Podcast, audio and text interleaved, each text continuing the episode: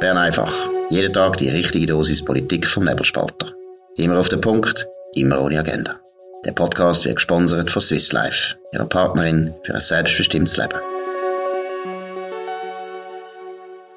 Ja, das ist die Ausgabe vom 16. Mai 2022. Da ich von uns Markus Sommer, dem Montag nach einem grossen Abstimmungssonntag, wo, ja, müssen wir ehrlich sein, nicht so wahnsinnig viel Erdbeben ausgelöst hat. Aber doch ein Thema, wo wir noch gerne einmal würden, äh, aufnehmen, ist Frontex und vor allem die SP.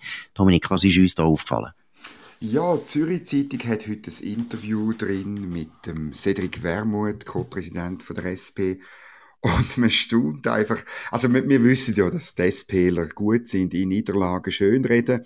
Und schon gestern hat sich das ein bisschen angekündigt. Äh, der Serkan Abrecht hat das in seinem Kommentar auf nebelspalter.ch auch ein bisschen geschrieben. Oder wie man dann einfach gesagt hat, ja, das Nein äh, oder das Ja zum Gesetz, so muss man sagen, das Ja zum Aufstocken von der finanziellen Mittel bei Frontex, das ist ein Ja zu Europa, oder? Und nicht irgendwie, äh, darum hat man verloren und jetzt tut man es einfach so umdeuten, weil man ja selber auch für die EU beitritt ist. Aber der Höhepunkt ist das Interview heute in der NZZ, weil der Cedric Wermuth äh, äh sozusagen einfach sagt, ja, äh, das ist alles überhaupt kein Problem. Jetzt muss äh, das Tabu fallen und jetzt müssen wir über den EU-Beitritt reden, oder? Und das ist schon noch verrückt, weil bis gestern hat er und seine Partei dagegen gekämpft, dass wir Sachen nachvollziehen von der Europäischen Union. Und heute Morgen will er beitreten, wo wir das sowieso müssen. Das ist schon noch verrückt.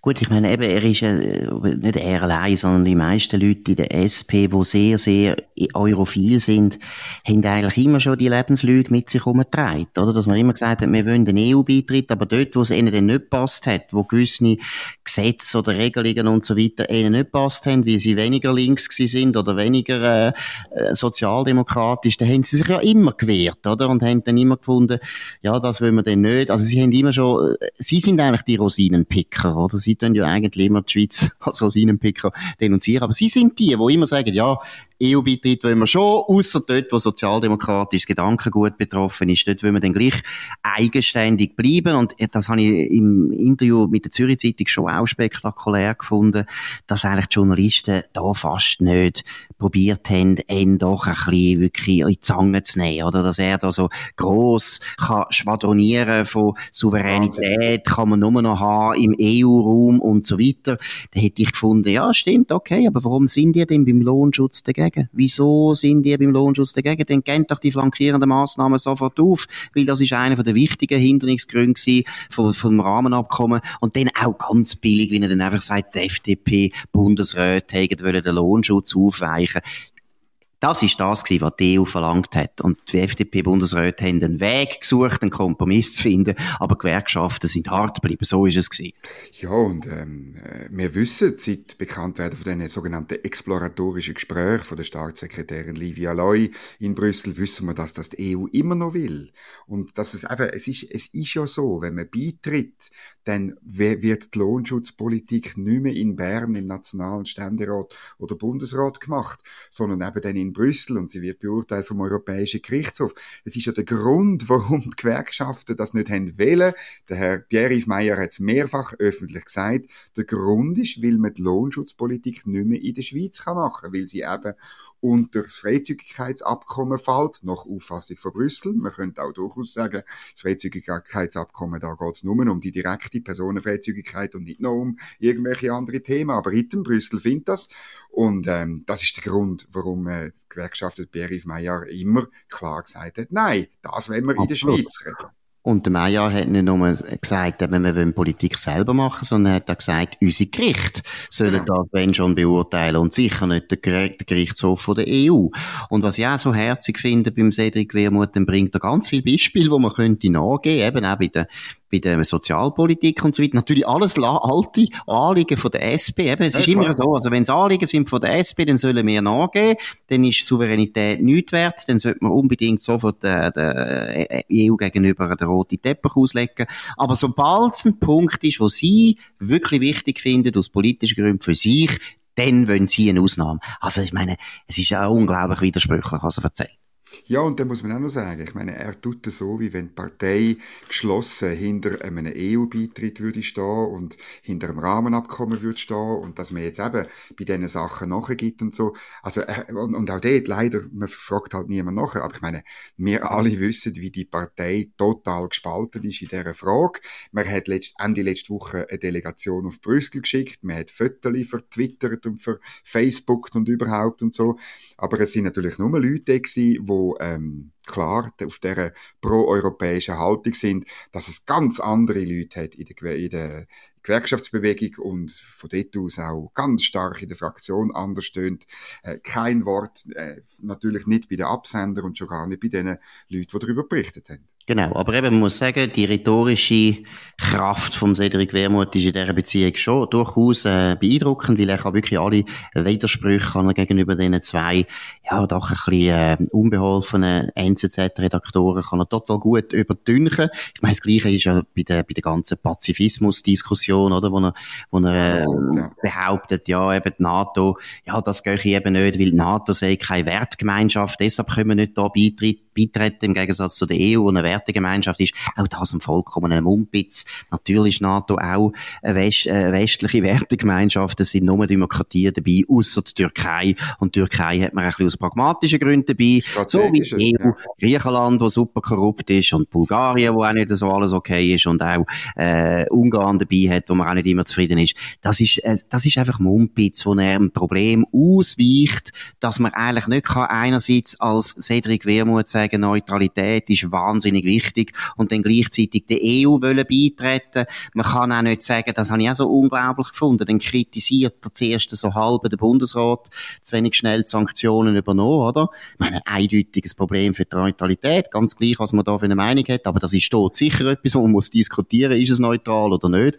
Und dann bei den Waffen ist für ihn wieder natürlich vollkommen klar, dort darf man auf keinen Fall liefern, weil das würde Neutralität äh, verletzen. Dann muss ich einfach sagen, was ist ist der Unterschied zwischen Waffen liefern, jetzt mal abgesehen vom, vom Gesetz, das natürlich so ist, jetzt einfach was das Militärexportgesetz betrifft. Aber eben, auch dort kann er sich so gut aus dem Dilemma rauswinden, oder? Einerseits Sanktionen, das ist kein Problem für äh, die Neutralität, wie es der SP gut findet, das geht ja gegen die Oligarchen.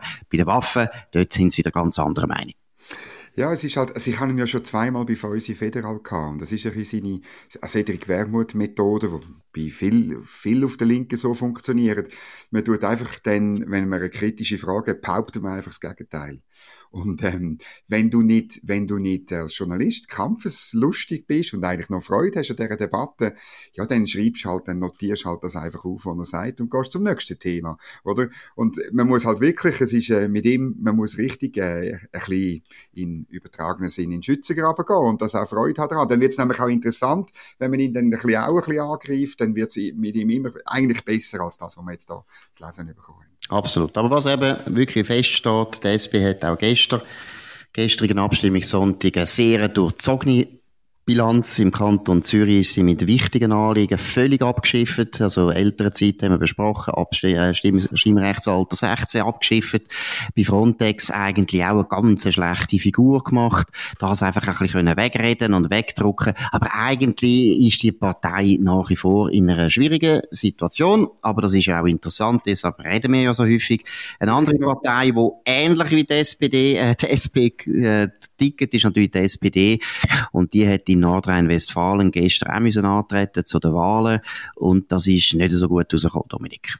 Ja, ist es, äh, es, es wirklich ein kaputt ist die Partei in Nordrhein-Westfalen, wo wir wissen, das ist ein ganz wichtiges Bundesland für die SPD. Das ist der Ort, wo sie eigentlich im, in, im Westen die Heimen ist, irgendwie, in diesen Industriegebieten. Das ist dort, wo sie herkommt, wo sie, wo sie richtig auch, auch müsste weit, weit über 40 Prozent machen. Sie ist mit 27 ähm, Prozent gelandet. Das tönt noch viel, ist aber wirklich eben für das Bundesland sehr wenig. Es ist nach 2017 schon wieder das schlechteste Ergebnis von ihrer Geschichte. Und ähm, das ist, äh, kommt eine Woche nach dramatischen Verlust in Schleswig-Holstein, einem anderen Bundesland ganz im Norden. Und äh, man muss sagen, es ist ein, es ist ein Debakel für den Kanzler Scholz. Absolut. Und vor allem ist es auch das Debakel, wie ja gleichzeitig die CDU gewonnen hat. Das ist die eine Rivalin. Aber was wahrscheinlich für die SPD noch viel, viel schmerzhafter ist, ist der unglaubliche Aufstieg von den Grünen. Äh, Wenn es mir recht ist, etwa 11 Prozent haben die zugelegt. Meine, das ist, das ist massiv. Und die Grünen, das ist ja länger, seit längerem eigentlich bekannt, sind mittlerweile nicht einfach irgendwie ein Juniorpartner für die SPD, sondern das wird eine ganz ernsthafte Herausforderer, ähnlich wie in der Schweiz, oder, wo ja das die SP nämlich genauso eigentlich sehr, sehr bedrückt, aber sie sagen es natürlich nicht. Aber eben, ja, ich habe jetzt hier Zahlen, 11,8 Prozent legen die zu auf 18,2. Die SPD ist immer noch bei 26,7, also die werden immer näher. Und auch die FDP hat sehr stark verloren. Jetzt wird immer behauptet, Bundestagswahlen, äh, Landtagswahlen, eben, das sagen natürlich auch noch landspezifisch. Das stimmt alles, das ist richtig. Aber ich weiß nicht, wie du siehst. Also meiner Meinung nach ist das eindeutig, dass offensichtlich die Haltung vom Scholz gegenüber der Ukraine, wo doch sehr schwierig ist und ambivalent, offensichtlich in dem westdeutschen Bundesland Nordrhein-Westfalen nicht geschätzt wird, während die Grünen sowohl die Außenministerin Baerbock wie auch der Wirtschaftsminister Habeck sind ja sehr, sehr russlandkritisch und offensichtlich kommt das in Westen, in Westdeutschland gut an. Nur im Westen, genau. Es gibt ja da Berichte, dass es im Osten anders aussieht. Nur ist es immer noch so, dass Ostdeutschland äh, politisch nicht die gleiche, nicht die gleiche Kraft, nicht die gleiche Bedeutung hat. Aber es ist klar, das spielt sicher eine Rolle. Ich glaube aber nicht nur. Ich glaube wirklich, dass auch andere ökonomische Themen eine Rolle spielen. Die Inflation hat angezogen in Deutschland. Die Inflation trifft insbesondere die Wählerschichten und insbesondere die Leute in Nordrhein-Westfalen, sollten die SPD wählen und das eigentlich jahrzehntelang gemacht haben.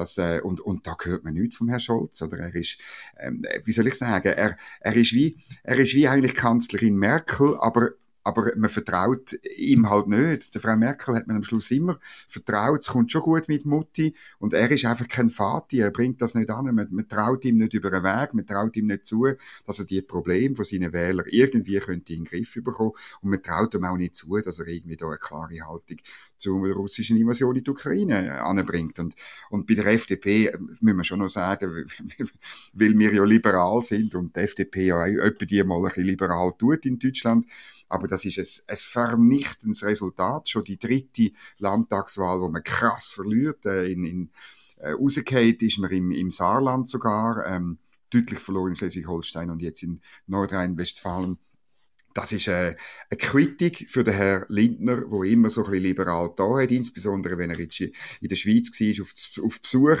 hat er wahnsinnig liberales Zeug erzählt, aber ähm, es geht halt nicht zusammen. Man kann nicht den, den, den, den SPD-Groove äh, auch vorantreiben von links extremen Kräften, oder? Äh, plus das grüne Getue äh, zusammentun mit einem linksliberalen Kurs, das schadet am Liberalismus meiner Ansicht nach. Absolut. Und ich meine, es ist wirklich für mich äh, ja, schwer nachzuvollziehen. Ich hatte Christian Lindner ja eben auch, wie du sagst, erlebt in der Schweiz und eigentlich fantastisch. Oder? Das Gefühl, das ist ja super. Da kommt ja einer, der wirklich rauskommt und wo äh, sein Hayek kennt und auch Milton Friedman kein Fremdwort ist. Aber der Christian Lindner hat ein bisschen, ja, macht die gleiche Falle wie viel, viel Minister von der FDP vor ihm auch. Sobald sie in dem Amt sind, ist das irgendwie schon so gut und so schön und irgendwie man hat eigentlich alle Ziele schon erreicht. Ich meine, von Christian Lindner hört man auch wenig, auch jetzt was den Krieg betrifft, aber auch was die Energiepolitik betrifft, was so wichtig ist. Die Inflation, überall hat er eigentlich äh, nichts zu sagen, das ist komisch und ich meine, da kommt er selber, kommt ja noch aus Nordrhein-Westfalen, also ja für die FDP ist das ganz, ganz bitter. Aber ja, wie du es gesagt hast, auf eine Art auch verdient, weil äh, bis jetzt haben sie nicht sehr viel gemacht, wo liberal ist in dieser Regierung. Nein, und, und ich glaube wirklich, also das ist, ähm, nach fünf Monaten in dieser Regierung ist es ganz, ganz schwierig für, für, für die FDP. Und dann immer, wo man immer noch jetzt als Schweizer im Hinterkopf haben, oder für, ein, für eine Partei ist es noch schlimmer. Wenn sie Sitz verliert, ähm, oder sogar aus einem Parlament rausgeht, dann ist sie schlichtweg einfach nicht attraktiv für, für Leute, die sich sollen engagieren sollen. Dann äh, verliert sie jede, jede, äh, jede Sogkraft auf, auf Menschen, die etwas erreichen wollen und die Berufspolitik Politiker werden, um es klar zu sagen. Und äh, das ist für eine Partei einfach nicht gut. Das ist immer ein bisschen das Problem der FDP. Sie ist ja schon aus dem Bundestag rausgefallen, oder? Und hat sich wieder erholt, aber sie hat sich erholt, weil sie liberale Prinzipien auf Landtags-, auf Länderebene wieder gepflegt hat. Und jetzt ist genau das Umgekehrte der Fall und entsprechend geht es bergab. Also es ist letztlich politisch-mathematisch, ist halt einfach, ähm, ja, äh, ein, ein, eine, Sub eine Subtraktion bleibt einfach eine Subtraktion. Absolut. Äh, das ist halt so. Absolut. Und jetzt zu einem anderen Thema, wo mit Mathematik extrem viel zu tun hat. Unser Kollege Stefan Milius hat äh, über das schwebende Fondue geschrieben. Um was geht's da, Dominik? Ja, das ist eine lustige Geschichte, wo aber bitter ernst ist. Ich weiß nicht, ob du das schon mal gemacht hast. Ich ehrlich gesagt noch nie, aber äh, dass man, dass man, man kann in x ähm, Seilbahnunternehmen, also über 20 offenbar, ähm, bietet an, dass man ja in einer Seilbahnkabine kann Fondue essen. Und äh, jetzt großes Problem seit die EU eine neue Norm, die sogenannte Norm EN 17064 Brandverhütung und Bekämpfung äh, erlassen hat, ähm, ist, dass es, sind die Fondue-Fahrten, die sehr beliebt sind, praktisch verboten gewesen. Und ähm, man hat jetzt, der Seilbahnverband hat einen Weg gefunden, sich da äh, rundum, rund um die Verordnung umzuschlängeln und hat entsprechende Maßnahmen mit dem Bundesamt für Verkehr unterschrieben und darum, juhe, wir können weiterhin in unseren geliebten Seilbändchen Fondue essen. Gut, ich weiß nicht, ob das eine wichtige Minderheit ist in der Schweiz, wie viel, wie viel, wie viele Leute das, das je gemacht haben. Ich habe keine Ahnung, ich habe es auf jeden Fall noch nie gemacht, habe gar nicht gewusst, dass das möglich ist.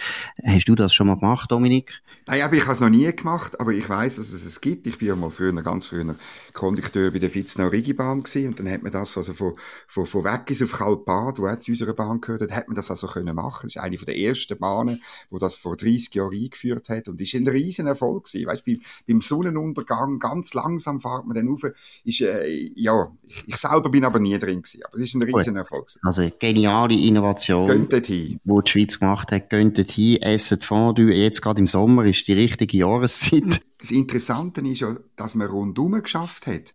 Also das ist ja absurd, statt einfach zu sagen, die EU-Norm lassen wir bleiben, wir wissen schon, was man muss machen, dass die Kabine nicht abbrennt, hat man sich jetzt geeinigt, dass man eine Risikoanalyse muss machen muss wo klar definierte Maßnahmen zur Eindämmung von der Brandgefahr enthalten. Es ist ein Materialeinsatz zwingend, wo also der Tisch, was Fondue drauf steht, muss fix in der Kabine montiert sein. Er muss aus feuerfestem Material bestehen und äh, die Belegung von der Kabine ist maximal zehn Personen und das alles muss ja vermutlich noch vom Bundesamt für Verkehr äh, noch kontrolliert werden. Und das ist die Tragik vom Ganzen. Statt zu sagen, kommt, lönt doch den Scheissdreck, wir tun selber schauen, dass unsere Kabinen nicht abbrennen, machen wir denn das. Und das ist nicht viel besser als die EU-Norm. Genau, also das ist, da haben wir äh, an einem kleinen Beispiel den ganzen Wahnsinn von der heutigen Regulationswut äh, können aufzeigen. Das ist es gewesen, Bern einfach mit dem Dominik Feusi und dem Markus Somm. Tönt uns abonnieren auf nebelspalter.ch, weiterempfehlen, bewerten und so weiter. Ihr könnt uns aber auch hören auf Spotify oder auf Apple Podcasts.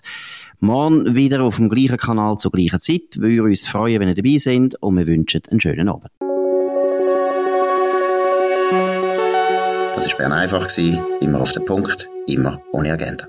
Gesponsert von Swiss Life, ihrer Partnerin für ein selbstbestimmtes Leben.